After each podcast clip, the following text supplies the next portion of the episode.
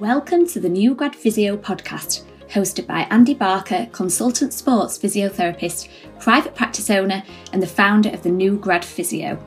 Having experienced his own rapid rise from student to dream job as the head of physiotherapy and rehab at the Leeds Rhinos just 15 months after graduating, Andy knows exactly what it takes to accelerate your skills and fly up the promotion ladder faster than you ever thought possible. Having previously been with the Leeds Rhinos for 10 seasons, Andy now consults with a number of individual elite athletes within professional rugby, international football, and professional dance, alongside running his own successful private practice. Andy built the New Grad Physio to help new grad physios, sports therapists, and sport rehabilitators just like you accelerate their own learning and learn the skill sets you need to become a competent, confident, and competitive new grad physio. As a new grad, there are specific challenges you will face during those first few years, and this podcast will deliver you actionable advice you can use to overcome these challenges and start your own successful new grad journey. Enjoy the show! Hi, it's Andy Barker here, and welcome back to the New Grad Physio podcast. When rehab goes wrong, it sometimes can go go really wrong, and generally speaking, rehab usually goes wrong at two particular time points. Firstly, it's either at the, the start of the treatment plan where a therapist you're just not able to get to grip with those initial patient symptoms and this generally comes down to an assessment problem where you've just probably not been able to identify the specific problems that are going to make the, the biggest changes with your patient or the athlete that you're working with. Secondly, and most commonly, it's usually when we get problems in terms of rehab, when we're trying to progress our patients, the athletes we're working with to those higher levels of rehab. So that might be you returning your patient to, to running, allowing your patient to go back into the gym, to bench press, shoulder press, to squat, deadlift. It might be working with uh, someone more athletic who's going back to maybe football, to rugby, or, or a different type of sport. When those patients, those athletes are exposed to those higher levels of, of sort of rehab and exposure and training, there's a high proportion of these these people that break down again. And you know, the question we want to know as therapists is why is it that they've they've broken down? And whilst every injury is you know multifactorial and there's there's many reasons why that might happen, there are some really really fundamental sort of key components as to why that happens for the majority of patients and athletes. Uh, this that obviously becomes a becomes a problem. Um, so you've you know you you don't want to to allow your patients to go back into these activities if you know they're they're not right. You know if they you know they're not going to be able to tolerate the loads that they're going to have to do in those higher level sort of activities. However, there's a lot of cases, a lot of new grads that I talk to where they feel as though they've done all the right steps, they've done everything they should do, everything they've sort of been taught. They've you know taken the progressed their patient from the bed to standing exercises. They've added you know resistance, used gym based, traditional sort of rehab exercises where appropriate. They've got them fitter, stronger. The patients are feeling really good. They're ready to go.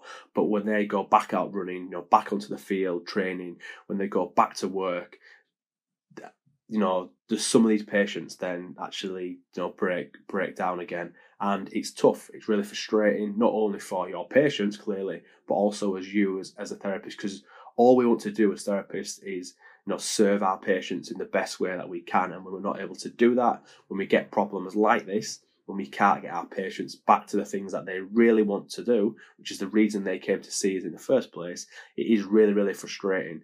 Um, in terms of rehab you know probably the the best arguably the on the face of it really my biggest success story of my my career as a therapist was when I was working with a rugby player. He suffered a posterior shoulder dislocation. To cut a long story short, it was a week before the grand final, so the biggest um, biggest game of the season. Working in professional rugby, there's going to be eighty thousand people the next week. We'd won the game, won the semi final. He was injured about ten minutes from the end. He had obviously a very significant shoulder injury. We couldn't relocate it. He had to go to hospital. He actually ended up having to be put under a general anaesthetic to actually relocate his shoulder. But we got him back to play. So a week later, he played in the grand final. He played 80 minutes. We won the grand final. It was obviously a great story. And like I say, on the face of it, it's probably my biggest success story with an individual, and there was lots of stuff in the media and the papers and the player, you know, talking about you know the the help he'd had from the medical team and everything else and and whilst that was great and it was obviously a, a big turnaround and uh, a great outcome it was a really high pressure obviously environment it could have potentially massively backfired on me however the process itself was actually quite quite easy so what we actually did you know was was actually really really simple and you know in in short all we did was follow a rehab plan we followed the steps of our rehab plan that we'd put together at the very start of that sort of week to give him the best chance of being available for that game. It was obviously still a massive risk, but with that sort of right plan, we, we executed it well. We gave ourselves the the best opportunity um, for the best outcome, which ultimately outcome was very good. He got through the game. Uh, we won the game. Everyone was happy. We had a few beers after that, that following weekend, which was obviously great. But the reason I'm using that example, that's a very extreme example. And what I actually want to cover in this podcast is, you know, we'll take some, I guess, lessons from even that real extreme example that you can apply to any patient or athlete that you work with. It'll, it'll give you some fundamental learnings as to why patients that you're working with sometimes do break down when you put them back into those higher levels of rehab. So you can ultimately stop it happening with your own patient. So I've already actually mentioned it already, but the biggest thing and probably one of the most important things with any rehab plan is the plan. Know, that sounds super simple, but unless you actually know what the plan of attack is, it's going to be very hard for you to be able to, you know, facilitate that plan and to actually be able to keep your patient or athlete on track with that plan if, if people don't know actually what the plan is in the in the first place. So whether you've got a um, your injury you're dealing with your patient is going to last a day, it's going to last a month, or it's going to last a year, you still need a plan. You still need to obviously tell your patient exactly what's going to happen between now and their return to full fit full fitness and the ultimately the steps that you're going to go through. So the example that I've used in this uh, already with the with the professional player, we had that sort of week turnaround. Ultimately, really, we only he only he was really back in the training ground on Monday, so we had we had really in effect five days. So we needed to clear him fit or not on the Friday, which was the day before the game. But we had a plan in place to say to give you the best chance of being fit for the game on Saturday. This is what we need to do. So there was obviously goals, there was steps, you know, on each and every one of those days that week. That from the outset, I knew. So as a therapist, it gave me the confidence to to know what he'd have to do to for me to then to go on Friday to the head coach and go, he's good to go, or he's not, you know, and give the player the best opportunity to be able to do that from the outset.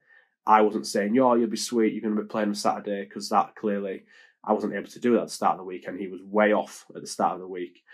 But what I said to him is, this is the plan. If we, you know, if we do it well, you know, we may or may not get there come the end of the week. You know, there's a there's a big chance that we even go through this plan and we get to the game, and then in the game you just don't, you know, are not able to perform in the way that you would normally, and that might affect the, your own performance and obviously the team's performance. There might be a scenario where we clear you to play and then you actually break down in the game, which again would be uh, a potential career killer for me. So the what I needed to to do was make sure that my plan was robust enough and had enough sort of steps and exposure to that higher level rehab that I would be relatively confident or highly confident, should I say, to be able to say to the coach, to say to the player, right, he's good, he's good to go. And I used, and I say it's simple, I used the same system that I use myself with any patient or athlete that I work with, the same six step rehab plan that I teach both on my new grad physio courses and also in my membership. Uh, and that is, you know, exactly what I use with this particular um, player. You know, it's not just because I was working with, I guess, a professional athlete in a very very challenging sort of a scenario doesn't mean I'm going to do something completely different. I'm going to stick to what I know works, stick to what I know I've used before, and stick to ultimately stick to, to, to the plan.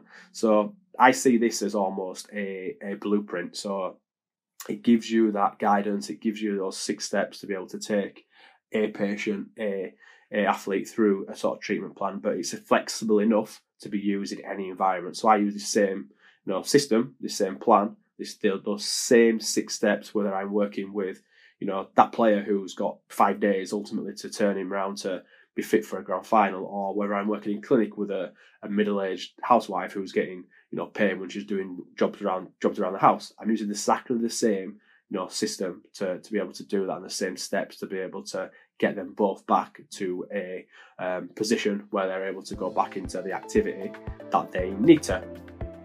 Hope you are enjoying today's episode so far. Just wanted to take a break and make sure you haven't missed out on Andy's latest free resource, Five Steps to Fast Track Your New Grad Physio Career. It will show you five simple steps you need to accelerate your learning and career as a new grad physio. It is packed full of clinical and non clinical advice, including the missing career skill university didn't teach you that is stopping you getting better job roles, more opportunities, and better pay as a new grad physio. It's Andy's most downloaded resource, and you can get it completely free just by visiting newgradphysio.com. So make sure you check it out. Now, let's get back to the podcast.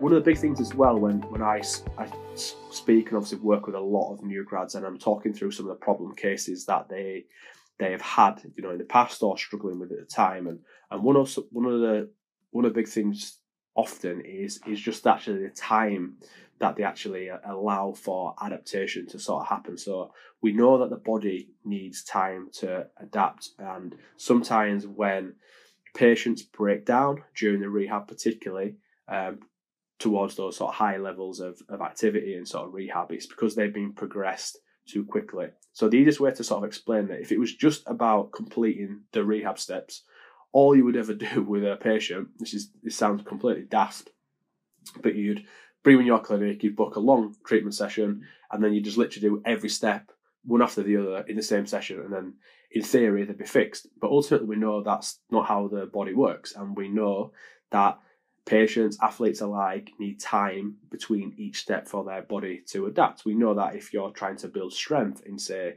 the, the lower limb or, or the, the upper limb with a particular series of exercises, we know the body needs time to adapt to, to build uh, muscle size, muscle strength, endurance, power, whatever sort of um, muscle quality you're looking at. And sometimes with rehab, even though sometimes the steps of rehab have been pretty good, they've been in the right place, and therapists have sort of progress their rehab, you know, correctly in terms of the actual sequence of steps.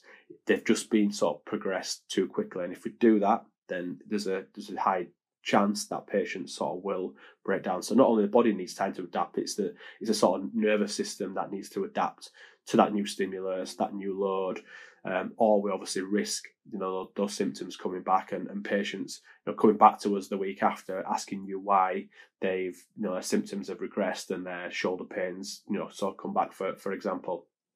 So when we when we try and um, rehab patients one of the big um, terms that I don't really like in the sort of rehab domain is this sort of accelerated sort of rehab which for me, I don't think there is a, a such thing as a, an accelerated rehab. That that's that's just implied to me that we're almost like flying through certain steps, and you know that is why I, I don't I don't really like the sort of term, and, and I think sometimes with new grads particularly will see these types of sort of protocols and programs, and it causes them almost to to one either skip steps which sometimes you may get away with, but in majority of times you won't. But what it often more so means is that they actually don't spend enough time on the the relevant sort of stages. So that again is just not allowing time for the body to adapt to, to for those the nervous system and the actual musculoskeletal system to actually adapt in the way that it needs to then be able to go on to the the next step. We always need to be respectful of the injury that a patient has and also the time that might be required on a particular step to allow that adaptation to happen. And then finally, to I guess to implement a, a successful rehab plan with any patient is ensuring that the the sort of later stages of rehab replicate the end goal as closely as possible. So, using the example that I had with the the professional player, we were getting back for the grand final. It was all well. It would all be well and good doing all his exercises on the on the treatment table in the gym, but ultimately he's going to have to go into an environment where he's going to be landing on his shoulder, he's going to be tackling someone, he's, you know, he's going to be in collisions that are um, you know, high velocity, high force, uh, and I also needed to expose him in some way, shape or form to those positions, to those um, that environment, if you like, to ensure firstly that he was going to be able to tolerate it, and he wasn't going to, you know, make his first tackle in the game in the first ten seconds, and then be off the pitch, which would obviously be an absolute nightmare and potential career ender for me in that sort of environment, and also that he would be able to get through and withstand and then be able to do that repeatedly over the period of the game.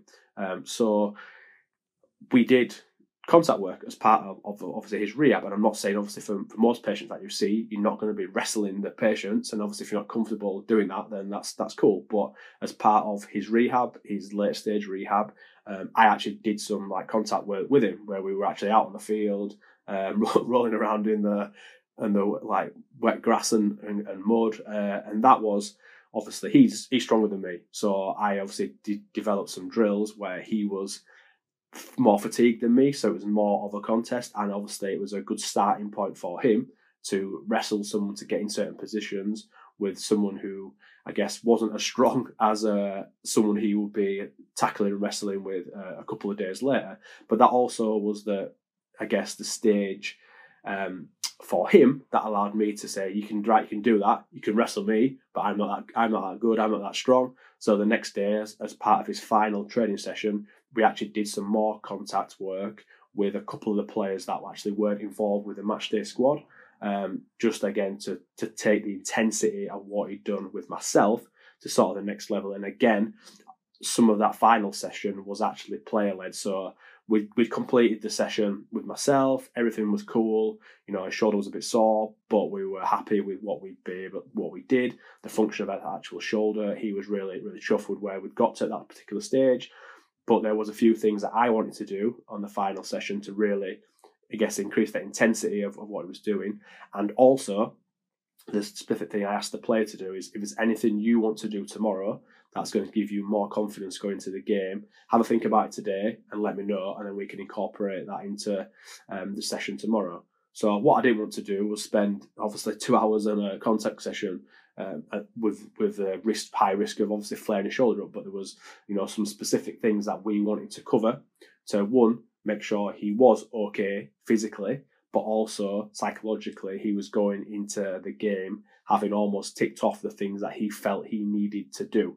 Uh, and that's what we did. We put together a few little drills at the end of the session on the Friday, which was the day before the game, and sort of the rest was was history really. And you know, the, the big thing there is if we don't expose our patients, and again, it doesn't necessarily have to be mean you're tackling a patient or in a, in a rugby example, but that's you know, if if we're not exposing our patients to you know, to maybe the the stimulus that's close to their end goal as sort of possible, whether that's running, whether that's some sort of the rehab exercises we're using in, to allow them to go back to the gym, then it really is a lottery if if they're ever going to be able to tolerate that sort of load when they do go back to those activity because we've not our rehab has not been close enough to the end goal and ultimately you will have no idea whether or not your patient is going to be able to tolerate um, normal activity for them when they go back to their their desired goal, whether that's running, gym, some their job, whatever it may be.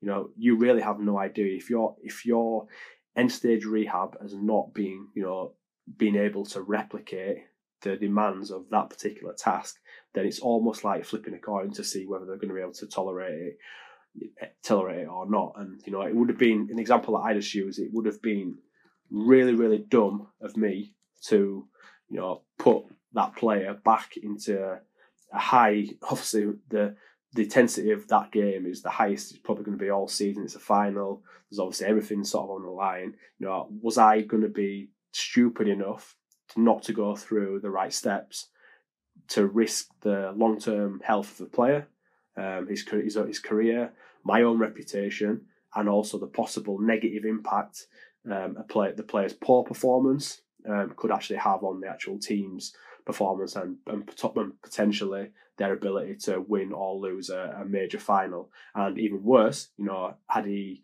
you know, gone into the game, come off straight away in the game, we would have been down to one substitution less, and that again could have had big implications on the, the course of the game.